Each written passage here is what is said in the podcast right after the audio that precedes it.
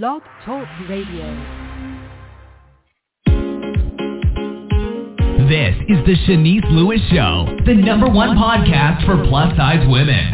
With your host, the queen of curvy conversation, Shanice Lewis. Welcome to the show. I'm your host, Shanice Lewis. Today is Monday, October 2nd, 2023. Make sure you're following this show's social media pages on Facebook at The Shanice Lewis Show and on Instagram and Twitter at Shanice Show. And make sure you subscribe on Apple Podcasts, Spotify, or your favorite podcast provider and never miss a show. Today we have a very special guest. Tigress Osborn is the fat activist, fat rights activist and the executive director of NAAFA, the National Association to Advance Fat Acceptance. In 2023, Tigress co-launched the campaign for size freedom alongside colleagues at NAAFA and the Fat Legal Rights Advocacy and Education Project with support from Dove. She is also the founder of Full Figure Entertainment and co-founder of Phoenix Fat Force.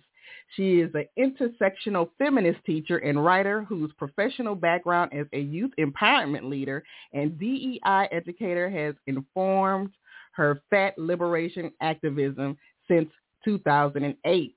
She has been featured in USA Today and Newsweek and heard on BBC Antisocial and ABC News and seen on Everyday Feminism and News Nation Network.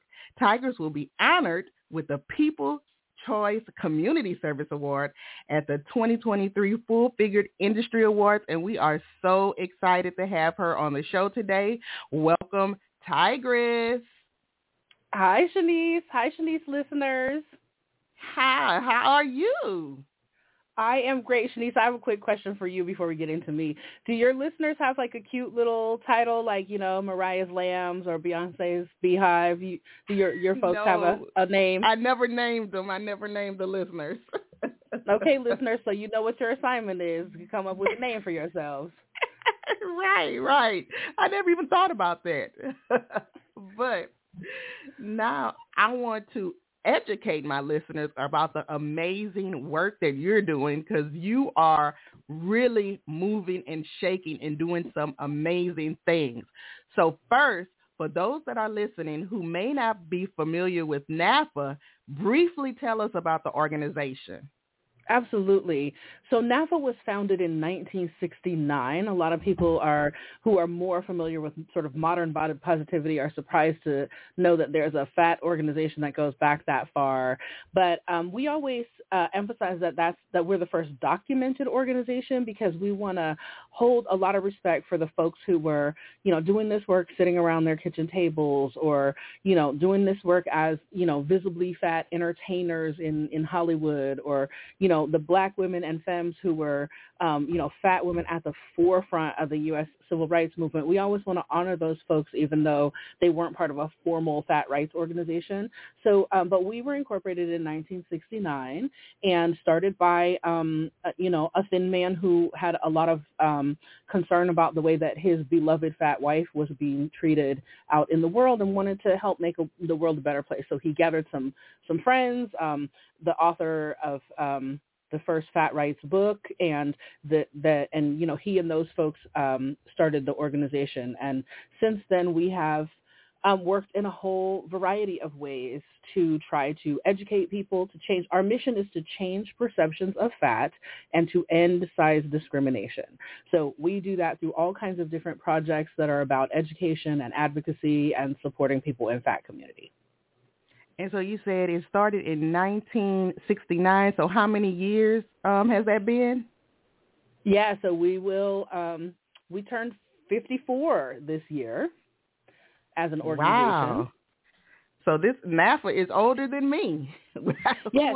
So they, just to, like if you if you try to picture what happened in you know 1969 is the year of the um, Native American folks occupying Alcatraz. It is the year of the Stonewall Rebellion in New York City, um, which you know is credited as setting off the movement for LGBTQ rights as as we know it today.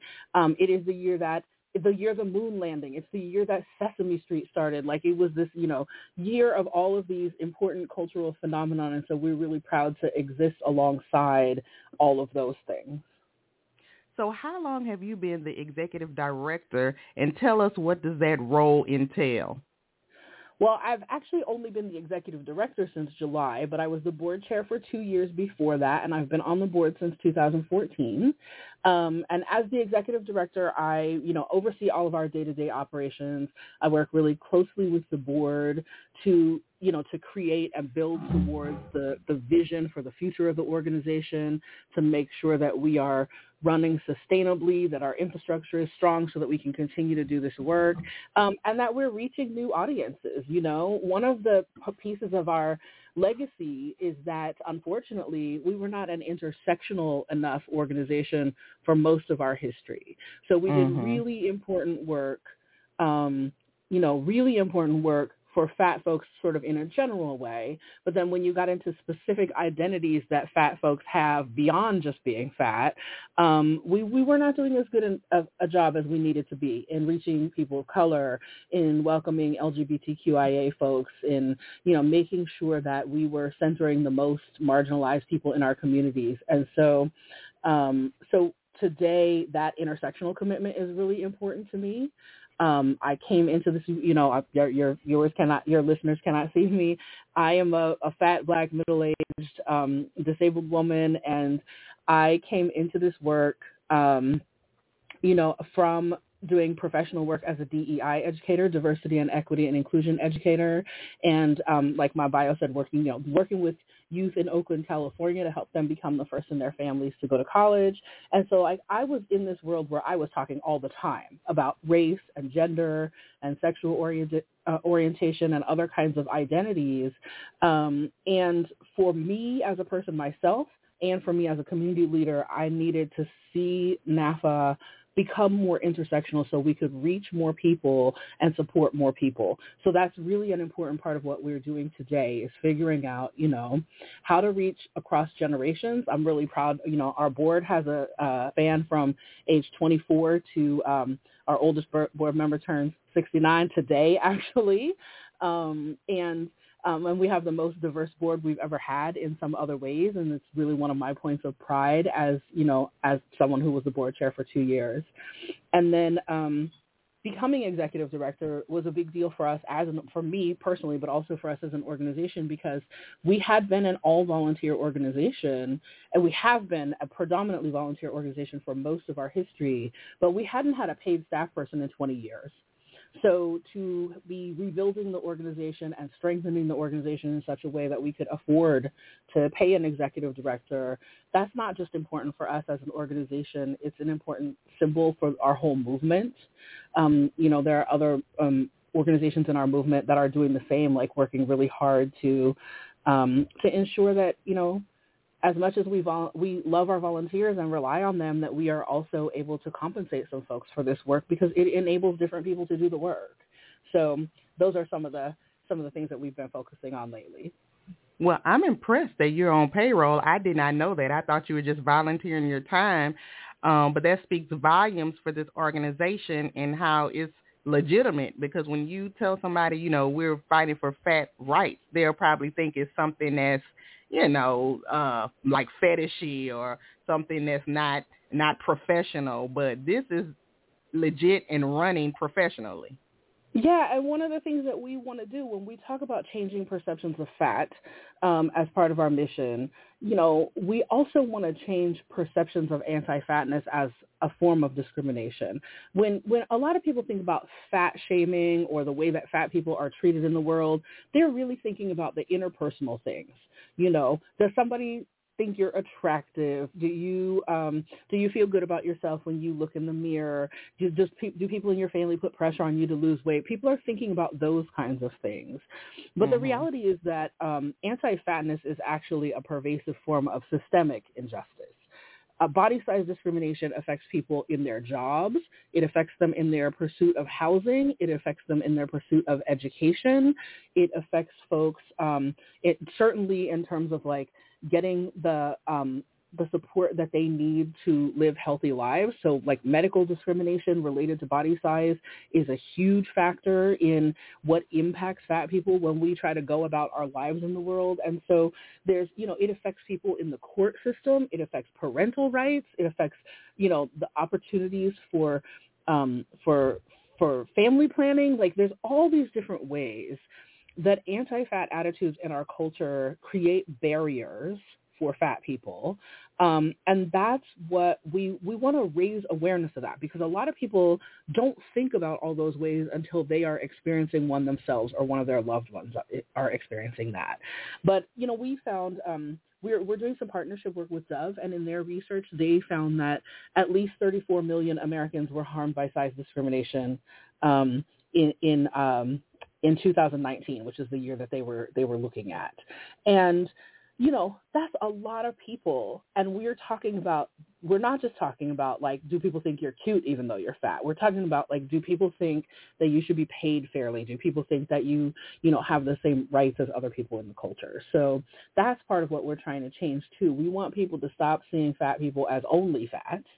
Um, but we also want people to start seeing the issue as a serious civil rights issue that is linked up with every other civil rights issue you care about if you care about fighting racism, you want to think about how perceptions of fat um, disproportionately impact black and brown people. If you feel about, you know, you feel passionate about working towards economic justice, you want to think about how fat people are paid less in their jobs and so on. Like we could do this in like every category of things that people care about. In every way that people are concerned about social justice, there is a way in which anti-fatness shows up as part of that and makes fat people's lives harder. Mhm. So the language that you use is not the normal language um, guests use on this podcast. Usually mm-hmm. it's plus size, it's curvy, and I mm-hmm. think we all have the same ultimate goals, uh, but there's a difference in the, the two communities. So what do you think the difference between the fat community and the plus size community is? Well, there's, you know, there's of course a lot of overlap, right? The word fat is challenging for a lot of people. We use it intentionally um, because we believe that you cannot destigmatize something that you won't even say. And the only way for us to reclaim that language and um, and have the word fat be a neutral descriptor or even a celebratory descriptor of our bodies is for us to actually use that word. So that feels really important to us politically. Um, and and it is there is a way in which fat is a political identity, right? It's an alignment with wanting to do social justice work around, you know, ch- like changing these perceptions. Um, but it's also a word that carries a lot of trauma for a lot of people, and we recognize mm-hmm. that. So we um, we want to invite people to use the word fat. We don't want to pressure people to use the word fat. We want to encourage people to rethink their associations with the word fat, um, but we don't want to um, we don't want to belittle the emotional reactions that people have when they hear that word when it's been used against them in so many ways. We just want to offer a different way to use it. And you know with with the hopes that that sort of begins to establish fat as just another way to describe somebody that's not an insult the same way you don't lower your voice when you say somebody has blue eyes right you, you don't mm-hmm. say you know you don't lower your voice when you say somebody is tall um, and we want to have the same you know empowering experience of the word fat and ultimately then just a neutral experience of it that is just another of the many many things that make up who we are as people. Um, we, when people are really not ready for that word, plus size is a pretty universally accepted term. Um, the challenge for some folks with plus size is that it's so connected with women's fashion that it feels mm-hmm. really gendered to some people, and um, and that makes some people feel like it's not the right term for them or for them to use about about their loved ones. Um, in medical settings, we often see the word higher weight, the, the phrase higher weight used as um, as a as more respectful language. What we don't use in fat in fat activist communities is we don't use the medical O words, what we call the O words. So the words overweight and obesity. We only use those words when we are um, talking critically about those frameworks or when we're um, when we're when we're forced to directly quote from something because that is how the terminology is used in like medical research and things like that. But the reason that we object to those words is because the word overweight implies that there's one universal weight that is the correct weight and you can be over it or under it. And we don't think that's right in either of those directions right? We don't think that's um, fair to larger people and we don't feel like that's fair to smaller people. Like, there's not a universal weight that's the right weight. Um, and we don't use the word obesity because the term is so medicalized and it so much establishes this idea in people's head that fat is a disease being fat is a disease um, and that it is a problem to be solved. So like there should not be any stigma that comes along with having a disease, but there is stigma that comes along with having a disease made up about you. And we believe that um, the medical establishment has created obesity as a disease in order to give a way to correct it that we don't think actually needs to be ha- happening. So I just I know that can be kind of a lot for people who are hearing it the first time.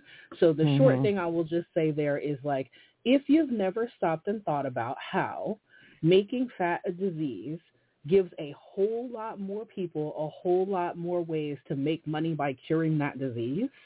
I encourage you to think about that and maybe even do a little bit of research about how obesity became a disease because we sort of operate like it was always a disease, and it wasn't. And in the U.S., it wasn't until 2014 that the American Medical Association said obesity was a disease, and they actually said that against the advice of their own committee about whether to designate it a disease or not. So I just invite your listeners to think about like, why would a medical association not trust their own scientists who said this is not really a disease category and make it a disease category anyway? What other motivations might they have for that? So for those of us who are advocates and, ad- and activists, we're just always thinking about that kind of stuff and wanting to push against that kind of stuff so we avoid using their terminology that way. Now, what would you say to someone that says the fat community is more militant than the plus size community? I think that can be accurate. Um, I mean, I think militant is, you know, a word some people are going to be not wanting to be labeled as militant or radical, and some people are going to be quite proud to be labeled as militant or radical. Um, I do think that um, there's respectability politics in our activism circles as well. Um, and for people who don't, you know, know that phrase, it basically means like the expectation that you act a certain way in terms of, you know, to be socially acceptable or to to make make peace, don't don't rock the boat kind of thing. Um, there's respectability politics in in fat activist community as well, but there um, but there are people who are more likely to embrace that feeling that they're being radical or even militant because um, because we believe it's worth it, the consequences of not pushing that hard far outweigh the consequences of pushing that hard. Um, I will say though, for your listeners, because I think it, you know, I know in my bio you mentioned Full Figure Entertainment, but for folks who don't know what that is, um, FFE was a nightclub event, a nightclub promotion event that I ran uh, in Oakland for about nine years.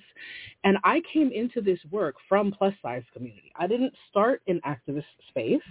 Um, you know, I first learned about NAAFA when I was a college student there was a staff member at my college who was very active in NAAFA and she did a little workshop that I attended when I was 18 years old. So I'm, you know, I'm 48 now. So I've been knowing about NAAFA for 30 years, but it wasn't until later in my life that I got more involved in NAAFA and I came into that from nightlife. So I came into that from BBW parties and plus size fashion.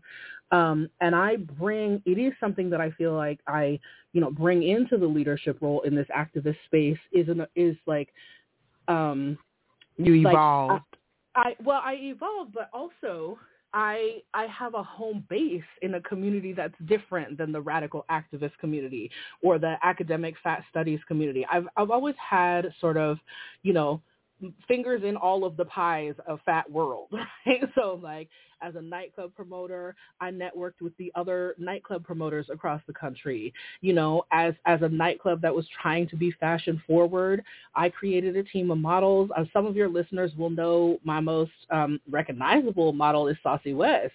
Saucye started her career when I pulled her out of the crowd at my nightclub because I thought she had such a great look and I wanted to put her on my flyers.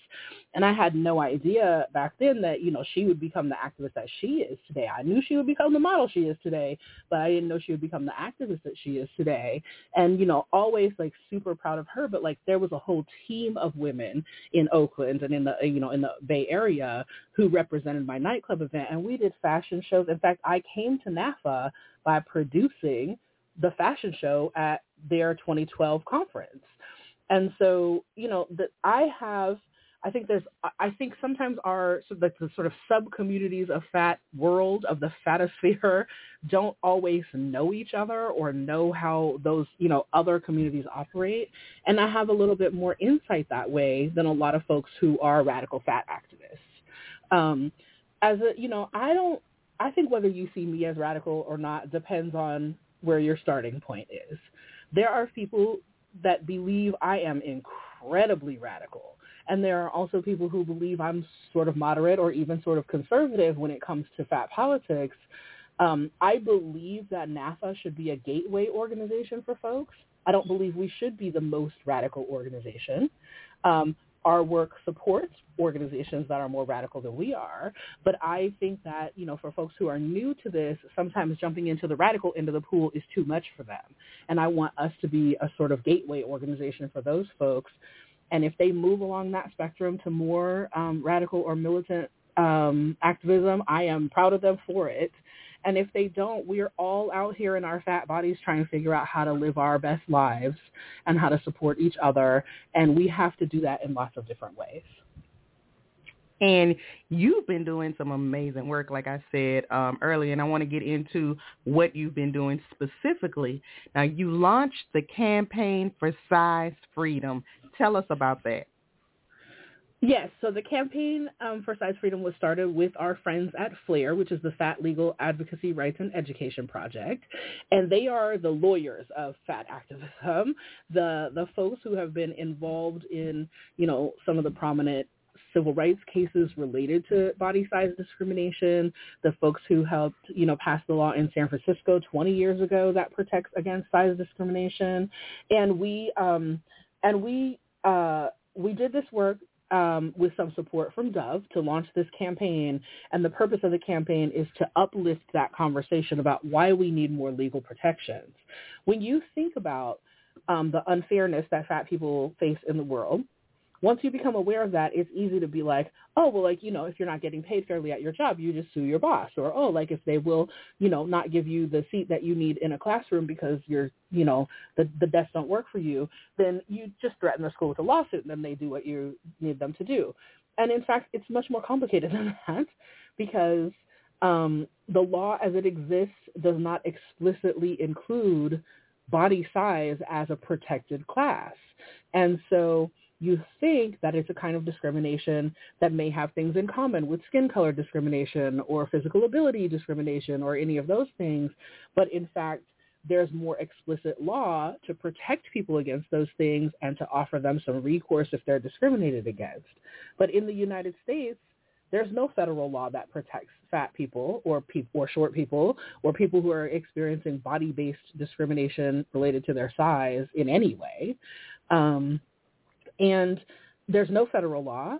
Uh, there's only one state law where height and weight are protected classes. That is in Michigan. Um, in the state of Washington, there's a little bit of disability justice law that protects um, people by classifying obesity as a disability, um, but that that's limited, and that came from a Supreme Court decision just a few years ago. And that's it at the statewide level. And then there are a handful of cities. And as you mentioned, New York is the most recent city um, to pass a bill to ban height and weight discrimination in employment, housing, and public accommodation. Uh, and that bill was passed in the spring and goes into effect this November. So we are super excited about that.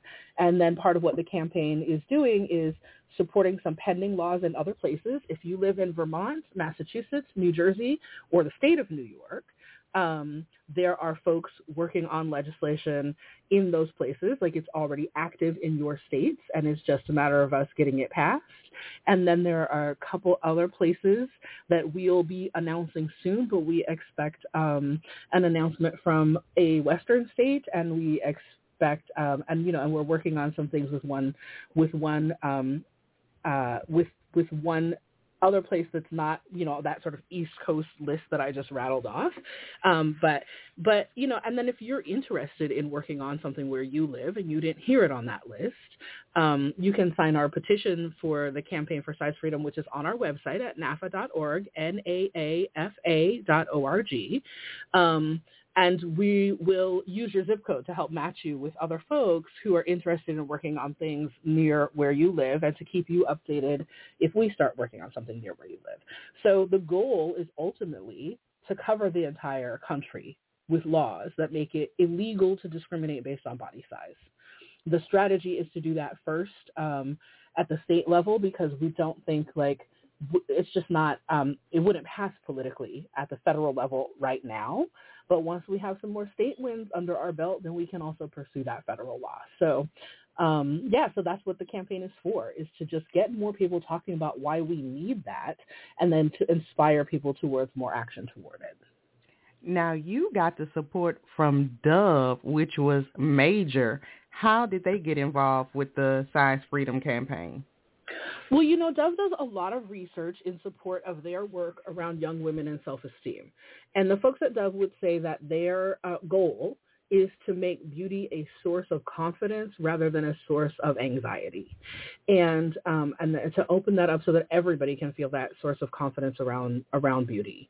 And they've done over the last 20 years a lot of work um, specifically related to young women and self-esteem. And in their research, they were starting to see that like size discrimination was a really serious issue.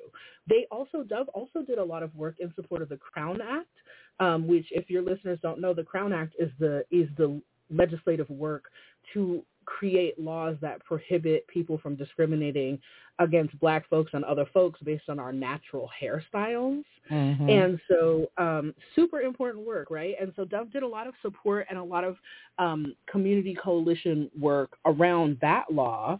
And so when they started to see in their research that um, that size discrimination was such a major issue and should be such a major civil rights issue, they started to think about how they could um, support fat community leaders in um, in passing laws related to civil rights um, for you know for to protect against body size discrimination.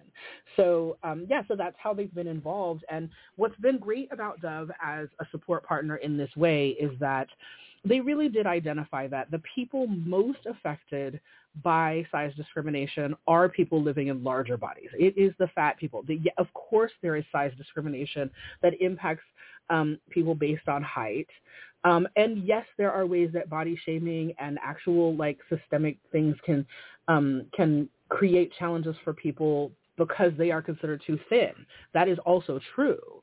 Um, but the the majority of systemic size discrimination lands on fat people. And so Dove wanted to make sure um, that the work around this really had fat leadership.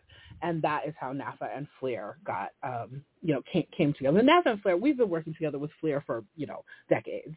But uh, this is the first time we've done a major national campaign together. So it's, it's been really um, exciting to have support from Dove um, and um, and to, you know, to to just have this have this brand that in the past has um, been criticized sometimes by more radical fat activists for not representing fat people enough, um, even as they were doing sort of body positivity work and more diversity work and whatever, to see how Dove has um, has really shifted towards including visibly fat creators and influencers in their campaign work, um, you know, and again, like making sure that people are compensated for their time.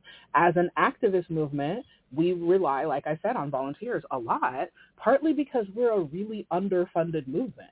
So to have Dove come in with some funding both for our organization, but also all this funding to, you know, to, to hire folks and pay them to be in these campaigns, um, you know, the they put together an influencer team um, that they refer to as the that we refer we all refer to as the Dove Allies, and like this ally team um, is um, you know I think it's really essential, and to see seeing you know plus size models um, in Dove's campaigns and plus size models at a wide range of fat bodies um, is is also really important. So it's been a great partnership. Your work helped pass a law in New York City to outlaw size discrimination in NYC in employment, housing, and public accommodation. Now, this was mm-hmm. a major accomplishment. How long does it take to make something like that happen? Well, you know, there's groundwork that was being laid in, in New York and especially at the state level in New York for many, many years. But the story of this bill really starts with Councilmember Brad Lander um, just a couple of years ago who first introduced a bill like this at the city level. And, you know, and of course, like New York City is so big that just population-wise, passing a bill there is like protects more people than numerous U.S. states or uh, you know small countries in, in, other parts of the world or whatever. So it's just huge, huge, huge in New York. But Brad Lander introduced this bill with some help from Lydia Green, who's one of the um, district leaders in New York, and um, and then um, the bill was not passed during that session, but Council Member Shaun Abreu picked it up last summer, and he had um, you know, two kind of motivations. First of all, he was just looking around. He's really committed to civil rights in his work, and he was looking around saying, like, who needs protections that doesn't have them? But part of the reason that he noticed that size might be a thing is that he gained weight himself during the pandemic, and he saw the difference in how people treated him.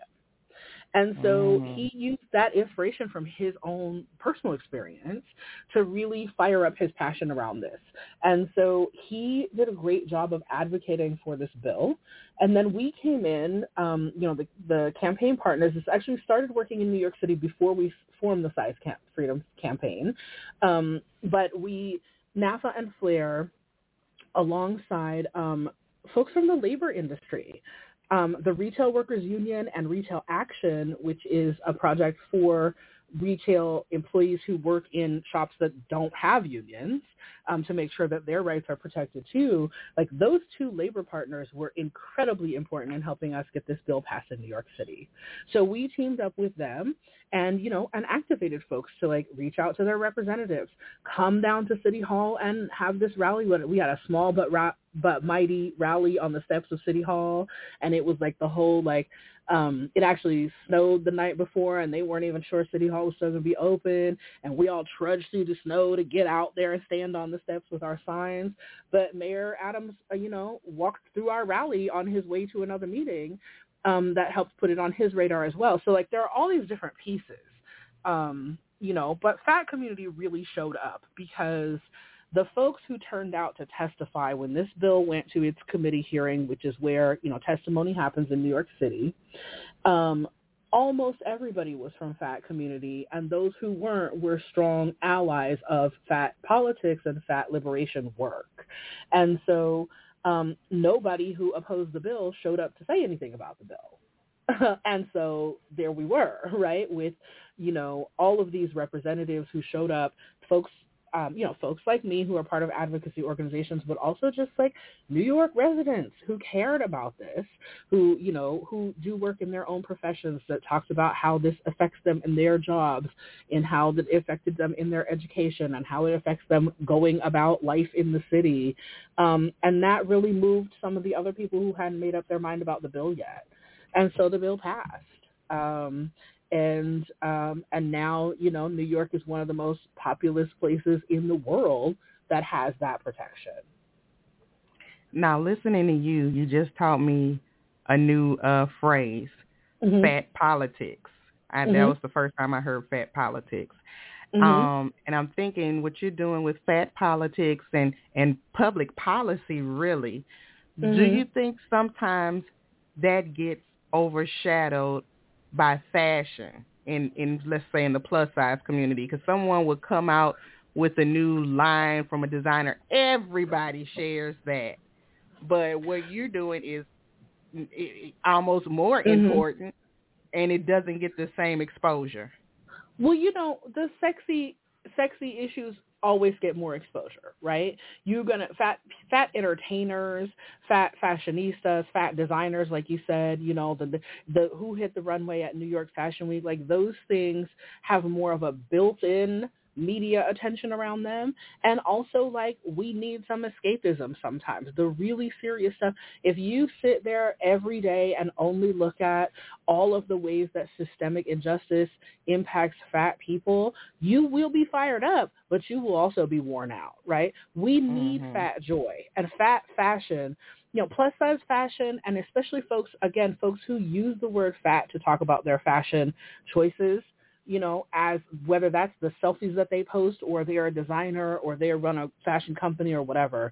One of the things we notice is that when folks are using fat, they are usually folks who are more informed about all that other political stuff, all that other socio-political stuff we just talked about. But fat visibility is important. It humanizes fat people. It helps empower fat people when we see ourselves um, and when we see ourselves doing the same things other people get to do and sometimes doing them even better, there are some really fly fat fashionistas. And they're not just fly for fat girls, they're flyer than everybody else, or for fat people because they're across all the gender spectrum too. There are some real badasses out there, right, when it comes to fashion. And if they can get more people to think differently about fat bodies, that actually helps build our work. But also, I always tell people that we should not be so quick to dismiss fashion as something that is more superficial than the issues that we're working on. It's actually part of the issues that we're working on. The fashion industry is one of the largest employers in the world. So if we know that fat people just, you know, experience size discrimination in the workplace, then having that employment sector be more educated about that kind of discrimination and working harder to you know, prevent and tear down that kind of discrimination is incredibly important. And also in all those other ways that I mentioned at the beginning, you know, in the court system, eh, when you go to a medical appointment, when you like, you, if, you know, it should be that you can show up for any of those things in any clothes and be treated fairly. But the reality of the world is that part of your visual presentation can actually help you feel more confident in those situations, but can also help more people take you seriously in those situations.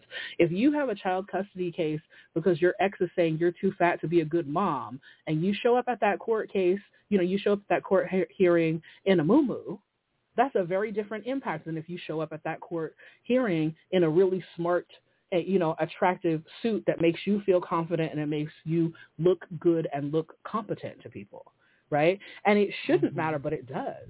And so fashion mm-hmm. is actually tremendously powerful that way. You know, it's tremendously powerful that, that way. The self-expression piece is important. We should get to have fun with fashion and we should get to show our true selves with fashion as much as we want to. And also, it's an accessibility issue. Now, your work has also brought some inclusivity to Pinterest. Tell us about that. Yes, so so on the subject of, of Pinterest, you know, Pinterest thinks about their users. I think everybody probably knows what Pinterest is, right? It's a a, a social media site where people can uh they call it pinning. You you you know, you make boards of your your favorite things your, for your hobbies, for your interests, whatever. And a lot of people use it for fashion.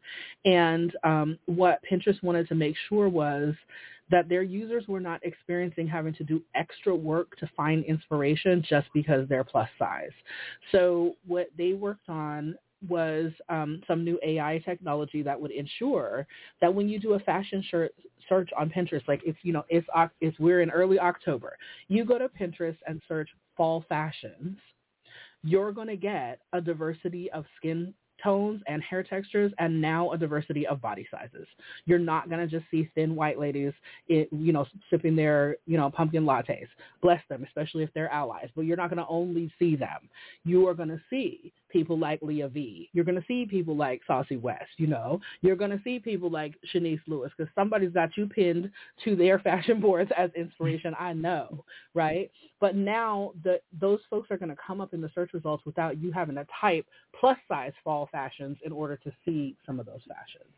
So oh, we are really excited nice. to consult with. Yeah, it's really nice, and I think it's good for everybody of everybody size because again, we know that some of the flyest people on earth are fat women and femmes and you know and and actually like let me just let me just say fat people because again it is people of all genders. Uh, we know are some of the flyest folks on earth. Look at jeff jenkins on his travel show and the kind of outfits he's wearing right? Um if you don't know jeff's travel show it's one of my favorite things to shout out. It's um I, and I'm not affiliated with them in any way. I just love it like as a viewer. Um, it's on National Geographic. It's called Never Say Never. Uh, but Jeff is a big guy. He refers to himself as a chubby guy, and he just wears these really fly short sets and different cute outfits and stuff. I want to see that, but I don't want only the other plus size people to see that. I want everybody to see that. So if you mm-hmm. search men's fashion on Pinterest, I want you to see Jeff no matter what your size is, right? If you mm-hmm. search fall fashions, I want you to see Shanice no matter what your size is. So I'm really, really excited about that Pinterest work. And they've been great partners. We're looking forward to doing more work with them on other projects. That is amazing. You're doing some very great things. How can we support the work that you're doing with NAAFA? Um, well, we are um, you know, we're in the first of all, we are in uh, our our board search right now. We're looking for um, a few new board members, and we are especially interested in people of color, in um, you know in LGBTQIA folks, in disabled folks, and in super fat folks. In our community, we use the term super fat. I think that would be you know extended size folks in the plus size um, fashion world, and um, and and we we need some fellows. We need some like we need some men and you know masculine folks wherever they are on the gender spe- spectrum, but that I are masculine to to add some diversity and some representation to our board. So if you are any of those things. Or if you're just passionate about the things that you're hearing, definitely go by our website and check out our board search. And or if you know somebody who you'd like to nominate, we're also taking nominations from the community. And if you um and but if that's not the way that you want to get involved, um, there is a volunteer sign up form that you could work on other kinds of projects with us. And then of course, like I mentioned, this is an incredibly underfunded social justice area. Um, fat liberation activism, the movement to make sure that fat people experience freedom and equity in the world, is one of the most underfunded social justice areas on earth. So if you've got something to give, no, again, like we, like we, some, my, one of my friends called me the Bernie Sanders of fat activism because I was like, we get all these five dollar donations and it makes me really proud. I, I don't know what I have in common with Bernie other than that, but like other than be like you know, cranky sometimes and getting a lot of five dollar donors. But um but like seriously, a five dollar donation, all those five dollar donations add up to us being able to do things like hire ASL interpreters for our virtual events or um, you know, uh, pay contractors to do some of the work that we're doing so that we, you know, support other fat events. You know, we do some event sponsorships or some, you know, some support of other events. Like all of the money adds up to allowing us to do the work better and reach more people with the work. So, you know, if you are able to support financially, that is you know, an incredible gift and it's a really is a gift that keeps on giving. And you can do that at our website, naafa.org. Um, you can do that through Facebook and Instagram, and Meta pays all of the processing fees for that, so all the money really comes to us. Um, you can give through PayPal. There are lots of different ways that you can give to us if, if that's a way that you want to participate. And I have to mention that you will be honored with the People's Choice Community Service Award at the 2023 Full Figured Industry Awards uh, coming up in November. Mm-hmm. How excited I, are you about that? I'm really excited, and um, I'm really excited because uh, Bertha Pearl from Size Queen Clothing is making me something to wear that I'm very excited to um, to show off to folks. But also, I think it's going to be a great opportunity to do exactly what we're doing today to you know to tell more people about the kind of work that NAAFA does, and if NAAFA is not the organization that you want to support in doing it, I'm happy to help you find any other organization that does this does this work to support. And I'm really so I'm really excited to be there to like mix and mingle with the other folks, such as yourself, who are um, being honored by who are, who are being honored and um and to just you know make it back to New York. I if if somebody had told me two years ago I would spend this much time in New York City, um, I think I've spent more time in New York City in the last year than I have in my entire life up to that point. Um, but I'm really loving getting to know the community there, the plus size community and the fat activist community and seeing, you know, some of those folks come together even more than they already do.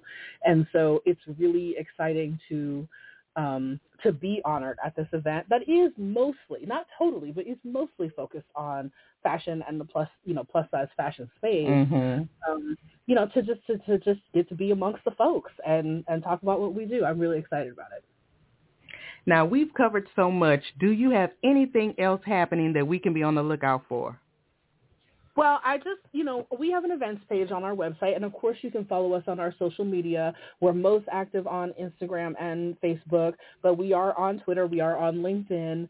Um, we are not really on TikTok yet, but it's it's, it's coming, and and uh, and your support with funding would help us hire somebody to oversee our TikTok. I'm just saying, but um, we do a lot of virtual event programming right now. Um, we know that virtual events are you know more accessible for folks who it's hard for them physically to get to an event um, because of size or disability or a combination of those things, or because of their location or whatever the reasons. So um, no matter what happens as the world you know becomes more and more in person again, we are committed to continuing to have a robust virtual event program. And we do all kinds of things, everything from drag story time to like more serious academic kind of webinars.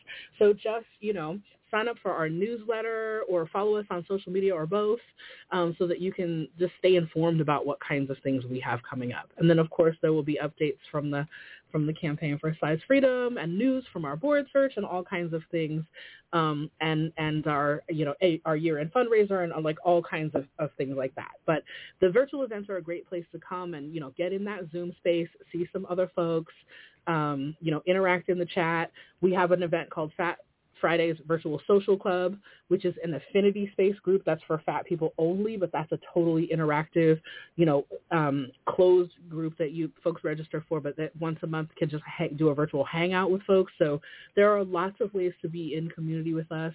And if you're not already, if you already don't feel politicized around fat liberation politics. If you feel like this is this this is all new to me, what you're saying, lady, and it's a little bit more than I um, was prepared for today, that's okay. Come be in space with us, and you you know I I didn't I couldn't have said all this 15 years ago, you know, right. Um, and like but you know but like row by row my garden grows right? Like little by little you learn more and you just meet some really cool people along the way. There are a lot of really fantastic folks in fat community. Um and so you know just come just come vibe with us. Right now we mostly do that in the virtual space but yeah just come vibe with us. Well, it's been a pleasure speaking with you today. I learned something new. Um, so you know, this has been amazing. You definitely have my support. NAAFA has my support. You definitely have to come back um, when you're launching something else or something else big happens. Um, we definitely we definitely want to have more crossover in the communities because we're stronger united. So right. um, again, continued success with everything you have going on, and I'll see you in New York. Yes, thank you so much for having me. Thank you to all your listeners for tuning in, Shanice. And um, yeah, I'll see you in the Big Apple. All right. Well, enjoy the rest of your day. You too. Take care. Bye, everyone. Right. Bye-bye. And thank you to my guest this evening for being on the show. I've been your host, Shanice Lewis. Thank you for tuning in and supporting. Until next time, keep thriving in your curves and be blessed. You've been listening to The Shanice Lewis Show. For more info about the show, visit ShaniceLewisShow.com.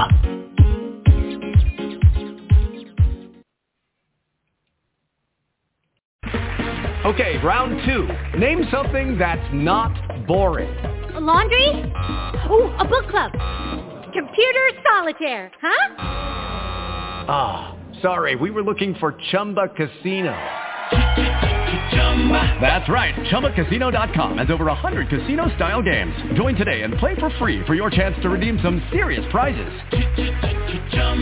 ChumbaCasino.com. No purchase necessary. Where prohibited by law. 18 plus. Terms and conditions apply. See website for details.